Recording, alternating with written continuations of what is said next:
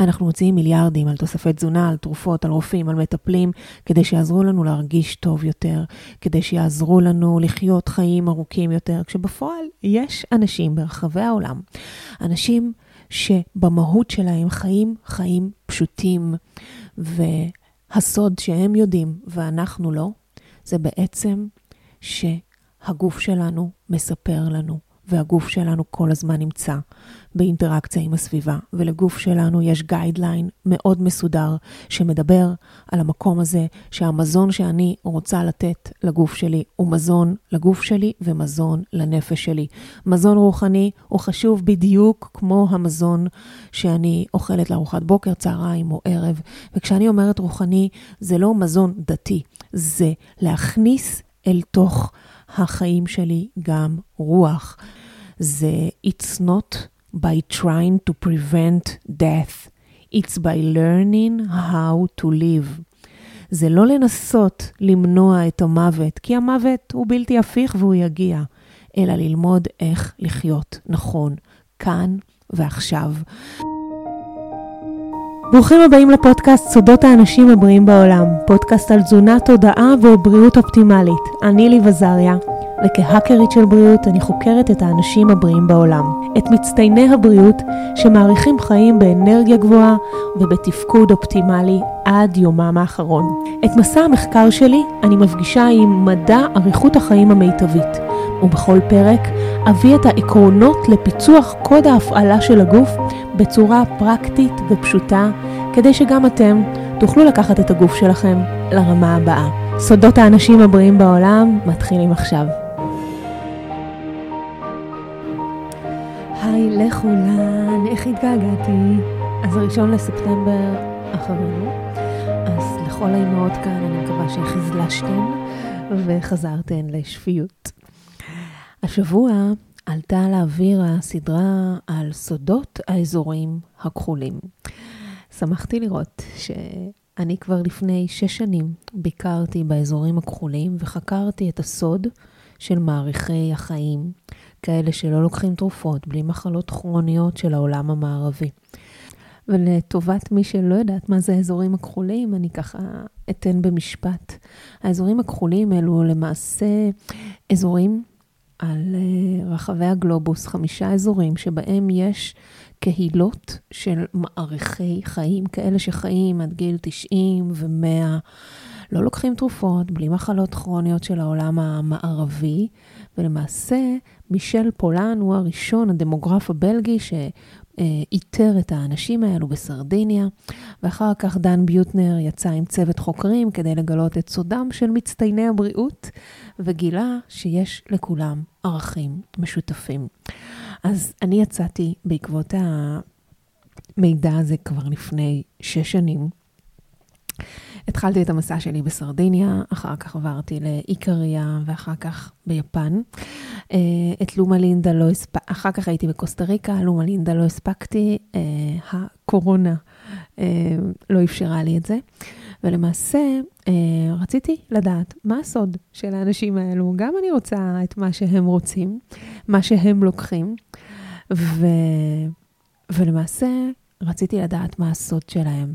מה הסוד של אותם אנשים שחיים כל כך הרבה זמן, בלי לקחת תרופות, בלי מחלות כרוניות, חיים באנרגיה מטורפת, ואני ככה בת 30 וקצת ובקושי מגרדת את עצמי, אז עניין אותי לדעת, ורציתי לדעת, מה הם לוקחים שאני יכולה גם. אבל לצערי, כבר לפני שש שנים, כשאני ביקרתי שם, אז ראיתי כבר את זליגת המערב ותרבות המקדונלדס וכל מה שהופך לנוח והורג אותנו כבר שם, ולכן גם הבלוזונס כבר לא ממש אה, אזורים כחולים נקיים, אבל ויש לנו אבל גדול, יש לנו מה ללמוד ממצטייני הבריאות, ואני באופן אישי עשיתי מהפך בחיים שלי אחרי הביקור אצל מעריכי החיים בסרדיניה, באיקריה, ביפן, ב, אה, בקוסטה ריקה, ויותר מזה, הפודקאסט הזה נולד בעקבות מסע המחקר שלי, והתכנים, ואפילו התזונה ואורחות החיים, אלו דברים שאני מלמדת בתוכניות שלנו. בתוכנית הסייקל החדשה, וזה מדהים לראות נשים חיות בלוזון יום-יום, ובעצם מלמדות את הגוף שלהם, או יותר נכון מזכירות לגוף שלהן איך הוא אמור לפעול. אז אני מאמינה, ואולי חזק יותר לומר, יודעת שכל אחת כאן יכולה ליצור לעצמה בלוזון פרטי משל עצמה. גם אם היא גרה בסביבה עירונית, אורבנית, עמוסה, גם אם היא נולדה עם נטייה לסוכרת או ללחץ דם. יש בכל אחת, כזה, יש בך ובך ובך שאהבתי, וגם על תובנות מהמסע האישי שלי, ובעיקר אני ארצה לשתף אתכן איך אפשר ליצור אזור בלוזון משל עצמך. איך אפשר ליצור אזור כחול בבית שלך, כשהמנוע, המישן שלי, הוא לא שתחיי עד גיל 100, אלא שכבר עכשיו תחיי במקסימום הפוטנציאל שלך, בלי תרופות, בלי מחלות רקע, בשיא החיוניות, הויטליות, האנרגיה בכל גיל, כי בכל גיל, כי אנחנו מקבלות את זה כצו השעה שאנחנו עייפות יותר מפעם, ויאללה, אנחנו תמיד מתרצות את זה, טוב, זה הגיל, זה הגיל, אבל לא. אנחנו, הגוף שלנו יודע להיות במלוא הפוטנציאל שלנו, של, שלנו, אם נאפשר לו את זה. אז בואו נתחיל. אני אתחיל עם זה שההזדקנות שלנו לא מתחילה בקמת הראשון, אלא הרבה לפני. ויש האומרים מהרגע שנולדנו. בשקט בשקט, בתוך התאים שלנו, בגוף שלנו, יש תחנות כוח, הן נקראות מיטוכונדריות. ככל שאנחנו מתבגרות, הן פועלות לאט יותר. אבל החדשות הטובות הן שכל אחת יכולה להשפיע על תחנות הכוח ולהשפיע על המראה ועל הבריאות שלה. ואם בא לך להרגיש טוב יותר, להיות חיונית יותר, הפרק הזה בדיוק בשבילך, ואנחנו עומדות לצלול לתוכו. אז נתחיל עם זה שכולנו נולדנו עם גנטיקה, מטען גנטי ייחודי שלקחנו מאימא ואבא שלנו. אנחנו יכולות להיות עם היסטוריה של גנטיקה תפוקה, עם רקע משפחתי של סוכרת, להלן אני, הלו, לחץ דם או השמנה, ולחשוב שהגורל שיחק לרעתנו. כשבפועל לגנטיקה שלנו יש השפעה, אבל היא לא הקובעת. שוב אני אגיד, לגנטיקה שלנו יש השפעה, אבל היא לא הקובעת. בסופו של דבר, הגנים שירשנו נמצאים באינטראקציה מתמדת עם הסביבה שבה אנחנו בוחרות לחיות, והיא זאת שתעצב את החיים שלנו. ועם השנים הבנתי שלכל אחת מאיתנו יש כמה סביבות מגוונות לחיות בהן ולטפח. יש לנו את הסביבה התזונתית, מה אנחנו אוכלים ומתי, הסביבה התנועתית, האם אנחנו בסביבת עבודה יושבנית או שאנחנו מקפידים לנוע.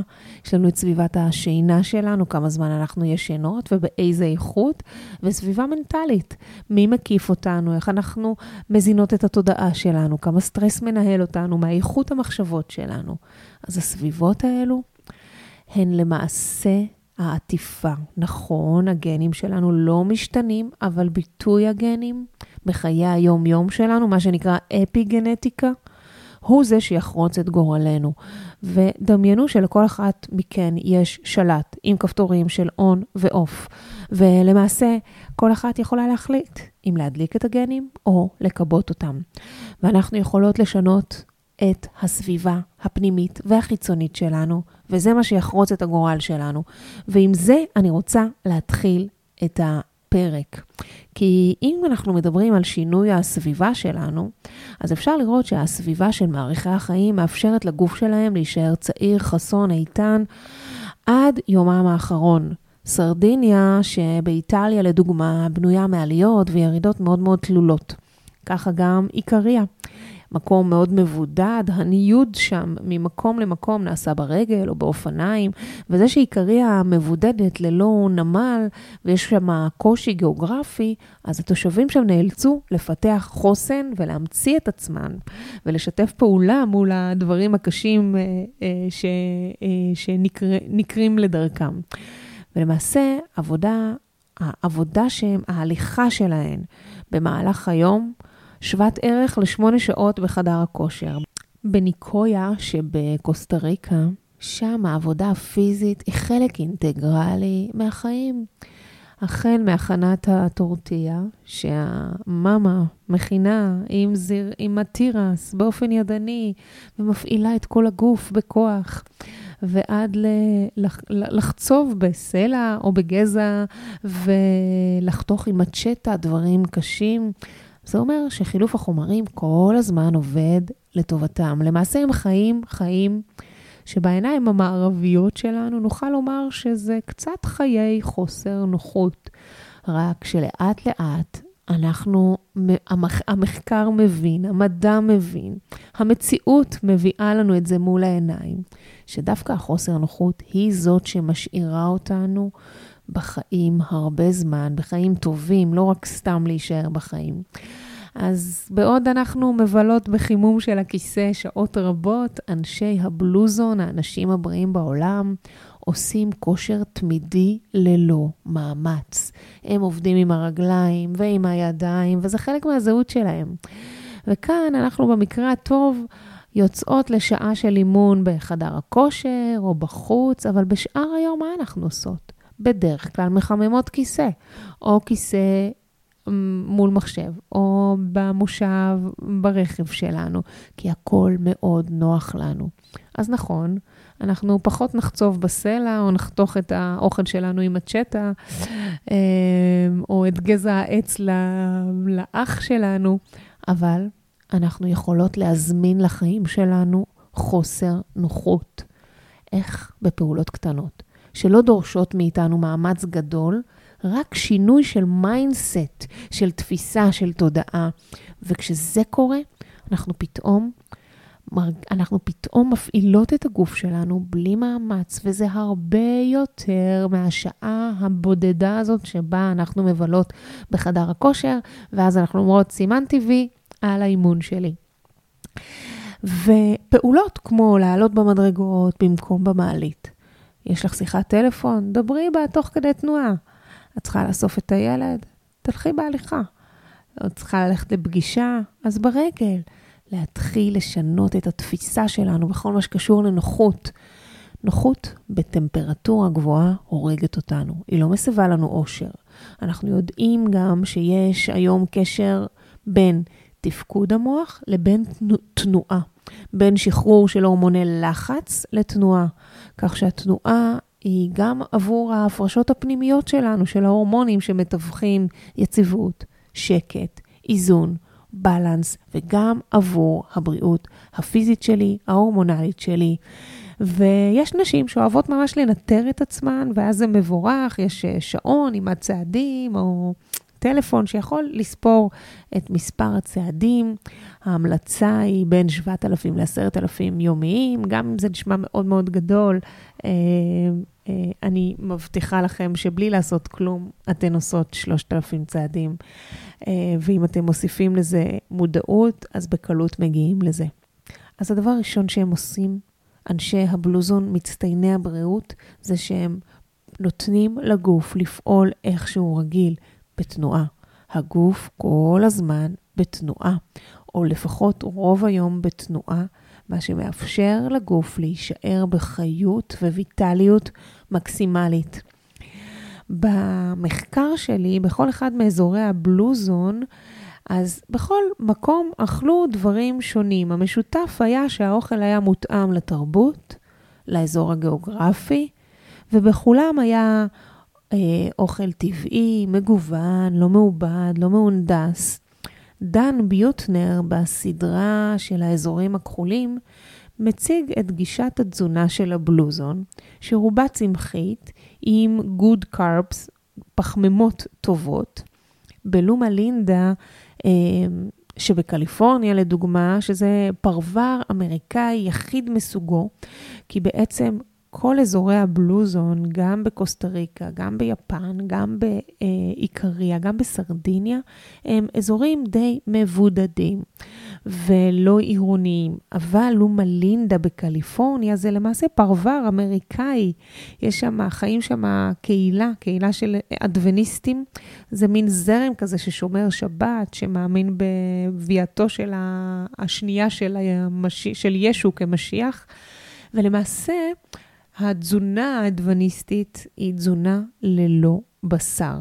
זה התחיל במאה ה-19, שאחת המייסדות והמנהיגות של הכנסייה האדווניסטית טענה שצריך לשמור על, הגו, על בריאות הגוף בכדי ליצור חיבוק חזק עם האלוהות, ולכן היא הציעה תזונה ללא בשר, אבל לא רק כדי להוציא בשר מהתזונה, אלא כדי לתת לגוף את מה שהוא צריך. דרך פירות, ירקות, קטניות, דגנים, אגוזים, לוודא שהתזונה אה, מאוזנת. בסדרה דן שואל את אחת הנשים הצלולות בת ה-91, מה שומר אותה צלולה? והיא אומרת, התזונה מאכילה את המוח שלי ושומרת עליי צלולה וחדה. אז הבסיס של התזונה האדווניסטית היא פירות וירקות, 35% הם טבעונים, וכל השאר אוכלים קודם כל תזונה צמחית, מבוססת פירות, ירקות, דגנים קטניות, וגם מעט, אה, אה, מעט מזון מהחי. ובעצם גם הסופרים שלהם מאוד מוכיחים שאכן מדובר בתזונה צמחית, שפע של דגנים, קטניות, אה, ירקות, פירות. וכשדן ביוטנר מדבר עם איזשהו מומחה שמסביר לו שאכילת בשר מהווה סיכון למחלות מסוימות, לסרטן, לסוכרת, ללב, ומזון צמחי מפחית את הסיכון לסרטן ריאות. הוא מדבר על חופן שקדים ואגוזים על בסיס קבוע, שיכול לתת לנו עוד שלוש שנים נוספות בחיים. אכילת שועית אה, וקטניות עם הפחתה לסיכון בסרטן המעי הגס. ובעצם המחקר של האדווניסטים מראה שהם חיים יותר ושוקלים פחות. גם בסרדיניה וגם בעיקריה התזונה הים תיכונית שולטת, היא כוללת פירות, ירקות, קטניות, דגנים. בסרדיניה מרבית התזונה מבוססת על פחמימות טובות, שימו לב, לא carb, good carb. אה, ובעצם יש, התזונה של האנשים הבריאים בעולם, דווקא בעולם שיש בו הרבה טרנד קטוגני, פלאו וכיוצא בזה, דווקא התזונה הזאת מבוססת על הרבה אה, פחמימות, אה, אבל כמובן פחמימות מהסוג הטוב. אה, וב, ו, ובכלל, בעיקריה יש גם 120 ימים שבהם הם לא אוכלים לא בשר ולא גבינות. אה, וגם באוקינאווה, ביפן, אוכלים סויה ובטטות סגולות וירקות ומעט דגים. אז לגבי התזונה, אה, דעתי היא שתזונה זה דבר מאוד פרסונלי. יש אנשים שתזונה קרניבורית מתאימה להם יותר מתזונה צמחית, ויש גם ההפך, ויש גם למגדר משמעות ולגיל. במחקר אה, נראה שנשים חיות יותר טוב עם תזונה שהיא יותר מבוססת צמחים, וזה כן יכול לרמז לנו משהו על הסייקל שלנו ככל שאנחנו אה, מתבגרות. אבל מה שבטוח, הקביעה היא לא חד משמעית. מה שבטוח, אה, אם, אם אפשר להגיד דבר אחד שהוא, שהוא גורף לכל סוגי התזונה, זה שבכל סוגי התזונה האלו לא מומלץ לצרוך סוכר על כל מרכיביו, ולא שמנים מתועשים. בסרדיניה, למשל, הסוכר הוא דבש שהוא לא מפוסטר. למעשה שכל המרכיבים, המזינים והתרכובות הביולוגיות עדיין נמצאות בתוכו. בכלל, הדעה שלי שהפרמטר החשוב הזה, שהוא אולי, אולי אפילו יותר חשוב ממה אנחנו אוכלות, זה איך אנחנו אוכלות וכמה אנחנו קשובות למערכת ההפעלה של הגוף שלנו.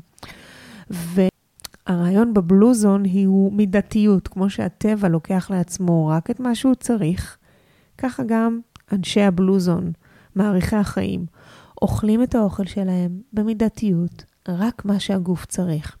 זה לא מה שאני אוכלת, זה איך אני אוכלת וכמה.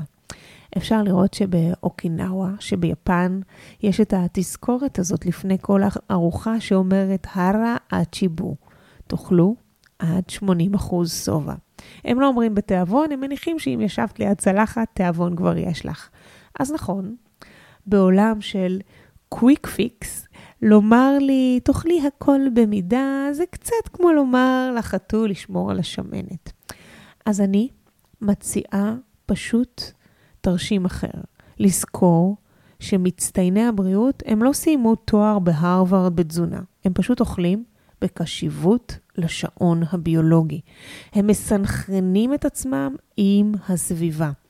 והסיפור שלי אה, עם סינכרון הסביבה זה בסרדיניה, אה, סליחה, באיקריה, הלכתי לפגוש את מוריניו. מוריניו היה בן 99, הגעתי לפגישה שלנו, הייתה שעת ערב מוקדמת, אה, ואני איחרתי לפגישה וכבר היה, הגעתי והם כבר אכלו ארוחת ערב, על השולחן היו כמה פרוסות, אה, פרוסת לחם, מעט גבינה, כמה זיתים ירוקים. ו... ו... ו... אני שואלת, ואני רואה שמוריניו מדבר אליי בחיוך ולועס באיטיות, ואומר לי, כשיורד החושך אנחנו מפסיקים לאכול. אני מקשיב למה שקורה בכדור הארץ. מוריניו, כמו כל החברים שלו שם, הם פשוט קשובים למקצב הטבעי של הגוף. הם פועלים בהתאם לשעון הביולוגי. השעון הביולוגי קוצב זמן במחזוריות של יום ולילה. ועל פי השעון הביולוגי שלנו, או השעונים הביולוגיים שלנו, כשהשעון המר... המרכזי נמצא בהיפותלמוס שבמוח, אז למעשה יש לנו פעולות שנכון לנו לעשות בשעות היום, וכאלה שנכון לנו לעשות בשעות הלילה. ובכלל, כל גישת הצום לסירוגין, שהיא למעשה ה basic של הגוף שלנו, לנוע בין שעות האור שבהם אנחנו אוכלות לשעות החושך שבהם אנחנו סוגרות את הפה. כמה, קש... כמה פשוט, ככה מסובך. אז אנחנו מבינות שיש שעות שהגוף זקוק בהן לאוכל להת... ושעות שהגוף זקוק להתחדשות. וכשאני מתחילה לפעול לפי המקצב הטבעי של הגוף שלי, אז אני כבר מפסיקה לשאול, זה בריא לי, זה לא בריא לי, לזה יש אינדקס גליקמי, לזה יש עומס גליקמי, זה כבר לא רלוונטי. אם אני אוכלת בקשיבות למקצב הטבעי שלי, אז אני יודעת שבערב זה שעות שבהם אני מסיימת את הארוחה, אני יודעת שבחורף התזונה שלי תהיה שונה מהקיץ, אני יודעת שיהיו ימים על הסייקל הנשי שלי, שאני אוכל אחרת משאר הימים. וכשאני מבינה את זה, הרבה יותר קל לי להתהלך בעולם ולפעול לפי קודים שהגוף שלי אה, אה, מדבר אליי. ואחרת, אני בעצם נמצאת במין loop כזה, או שאני סופרת קלוריות, או שאני כל הזמן במרדף אחרי איזה, אה, אה, איזה guideline שאני אה, לא מצליחה לעמוד אחריו. אבל כשאני קשובה לגוף שלי, כשאני מבינה שבלילה הגוף שלי נועד להתחדש, אני פשוט מאפשרת לו את זה. ונכון, אנחנו חיות בעולם השפע, ויש מסעדות ויש אירועים ויש שבתות, אני יודעת בין עמי אני חיה וגם אני כאן, אבל כשיש מודעות לזה, אז אני נועצת לי בתוך השבוע שלי נקודות זמן שבהם אני מאפשרת לגוף שלי פשוט לנוח ולהתחדש. אז איך חיי קהילה מאריכים לנו חיים?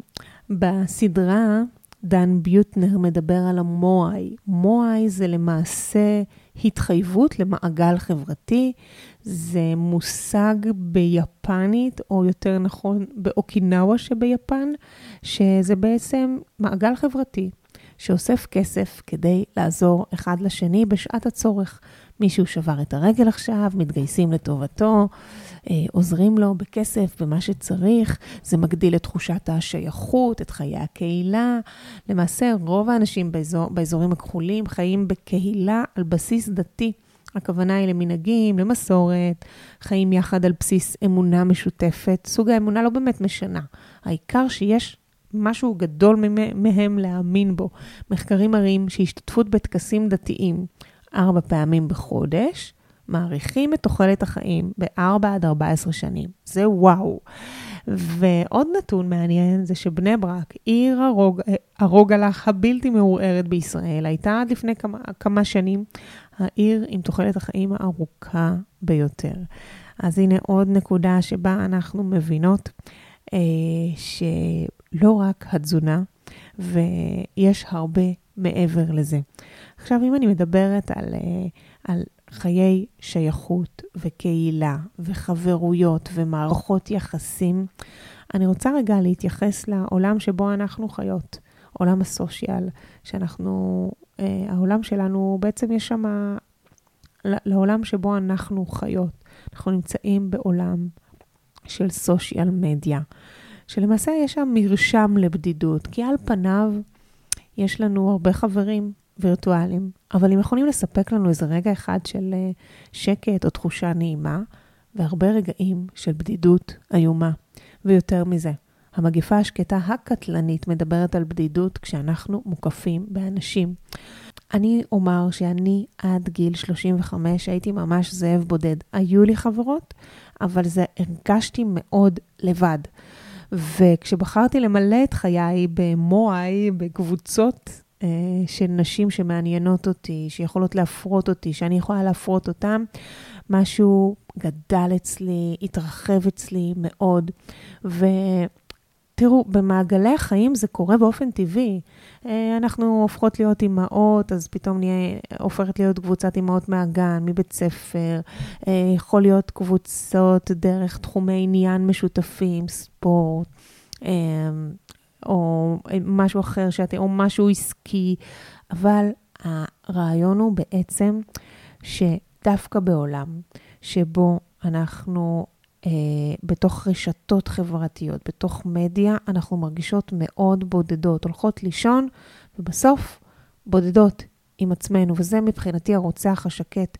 אני, מי שעוקבת אחריי באינסטגרם יודעת כמה אני מעודדת לפגוש נשים, כמה אני חושבת שכוח של קבוצת נשים זה כוח שאין כמותו בעולם. אף גבר לא יבין אותך כשאת לפני וסת, לפני גיל המעבר. אה, לא חשוב כמה הוא יאהב אותך, זה לא רלוונטי. הוא לא יבין מה את עוברת או חובה.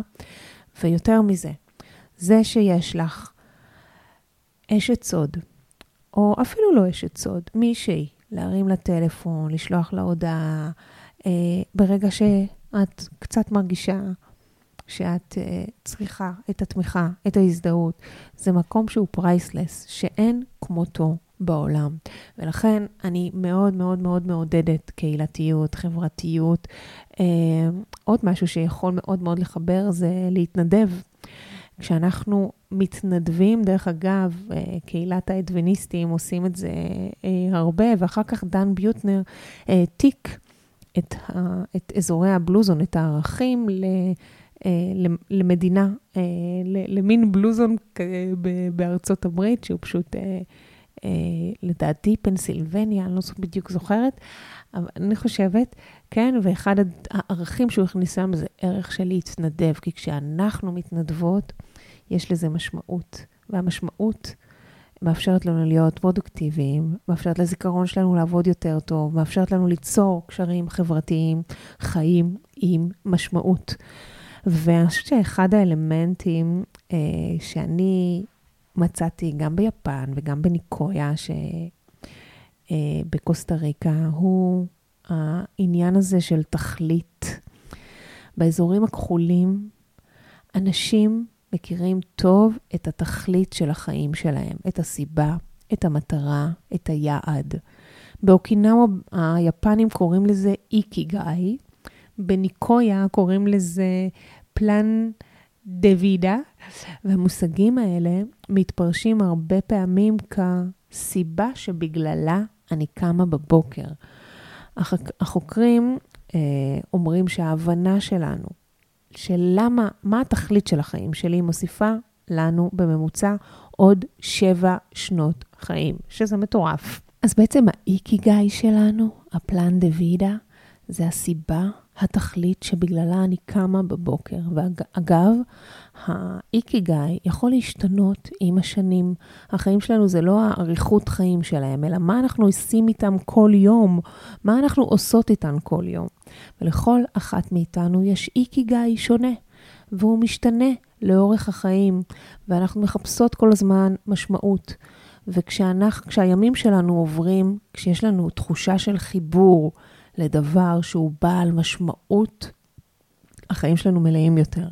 כשאנחנו מאבדים את החיבור הזה, תוקף אותנו הייאוש, הדיכאון, החרדה, אה, ולכן המטרה שלנו כאן זה כל הזמן לדייק את הברומטר הזה של האיקיגאי, של הסיבה של אני קמה בבוקר, ולזכור שהחיים שלנו זה לא בעיה שצריך לפתור. איקיגאי שלנו זה מה אנחנו רוצות לעשות בתשוקה, יש לנו תשוקה אליו וחיבור, וכשאני קמה בבוקר ואני עושה משהו עם תשוקה, עם חיבור אמיתי פנימה והחוצה, זה יוצא החוצה. והאיקיגאי שלי התעדכן לפני כמה שנים, והוא לקום בכל בוקר בתשוקה אדירה, לעזור לנשים בכל העולם. לחיות בתוך הגוף של עצמן, בשלמות, באהבה עצמית, לעזור להן לחזור למנגנונים הטבעיים, ליצור אצלן טרנספורמציה אישית עם מערכת היחסים שלהם, עם המשקל ועם האוכל. וכשיש לי את האיקיגאי הזה, אז אני מתעוררת, ולא חשוב מה קורה ביום שלי, אני מתחילה את העשייה, ומשהו שם מתחיל להיות על טורים בקטע טוב אה, וב vibe.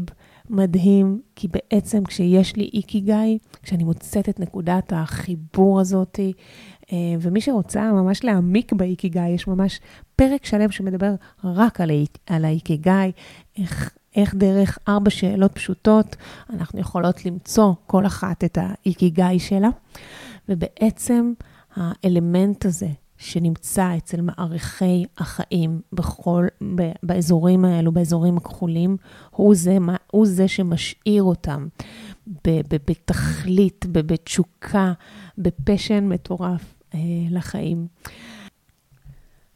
בפשע מסוים. וכשדן ביוטנר פוגש אדם בן 103, והוא שואל אותו, תגיד, למה אתה עובד שש שעות ביום ופיזית? אתה יכול להרשות לעצמך לשבת? והוא עונה שאלה החיים שלי, זה הזהות שלו, זה לא משהו שהוא לא מכיר, הם לא יודעים מה זה לצאת לפנסיה. אז לקוסטה ריקנים יש תחושת תכלית ברורה מאוד, והם מכנים אותה פלן דה וידה. וביפן יש את האיקיגאי, ולנו יש את ה... אני לא יודעת אם לדייק את זה עם המילה שליחות, או שליחות ותשוקה ביחד, אה, שבעצם מייצרות את, ה... את הסיבה האמיתית לכך שאנחנו קמון בבוקר. אגב, בניגוד למערב, באזורים הכחולים, עובדים קשה, אבל בזמן קצר יותר. אחר הצהריים הם נחים, ואנחנו עובדים סביב השעון. בסוף הפרק שאני הכי אהבתי הוא למעשה הפרק שבו דן מבקש להקים עיירת בלוזון במינסוטה. הנה, מינסוטה זה זה, עכשיו זה הגיע לי. בארצות הברית, והוא קורא לעיירה הזאת, היא נקראת אלברט לי, כדי לאפשר לתושבים לחיות עוד שנתיים יותר. 2009 הוא רוצה לשים את עקרונות הבלוזון בעיירה חדשה, הם אוספים את הנתונים של כל האנשים. אה, ומתחילים לקיים את הערכים, הערכים של הבלוזון, התזונה, התנועה, הקשיבות למקצב הטבעי של הגוף, החיי קהילה, חיי התנדבות, כל הדבר הזה, הוא למעשה מתחיל לייצר באותה עיר, הוא יוצר התנדבויות אה, יזומות, הוא בונה מסלולי אופניים ומסלולי הליכה, הוא, הוא, הוא בעצם מתאים את העיר העירונית, האורבנית הזאתי, כדי שהאנשים שם יוכלו לחיות טוב יותר. בסופו של דבר, אה, הם הוסיפו עוד 3.1 שנים אה, לחייהם, אחרי שההבטחה הייתה שנתיים, וזה מדהים. והתקווה הגדולה נגמרת כשלמעשה דן ביוטנר מגיע לסינגפור, לקצה השני של העולם. הוא פוגש את צ'אן היי צ'אי, שהיא שגרירה בכירה במשרד החוץ של סינגפור, והיא מסבירה לו, לנו אין משאבים טבעיים.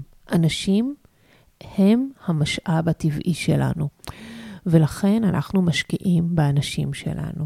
וואו, זה היה מדהים. אין לנו משאבי טבע, אבל אנשים הם משאב הטבע שלנו.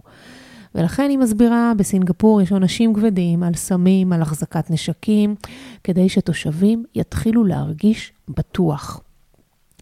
הם מרחיקים אותך מהשוק האפור, הם אומרים לך, אם תתקרב לשוק האפור, החיים שלך יהיו גיהנום. והמקום הזה מוריד את אחוז הפשיעה באחוזים גדולים.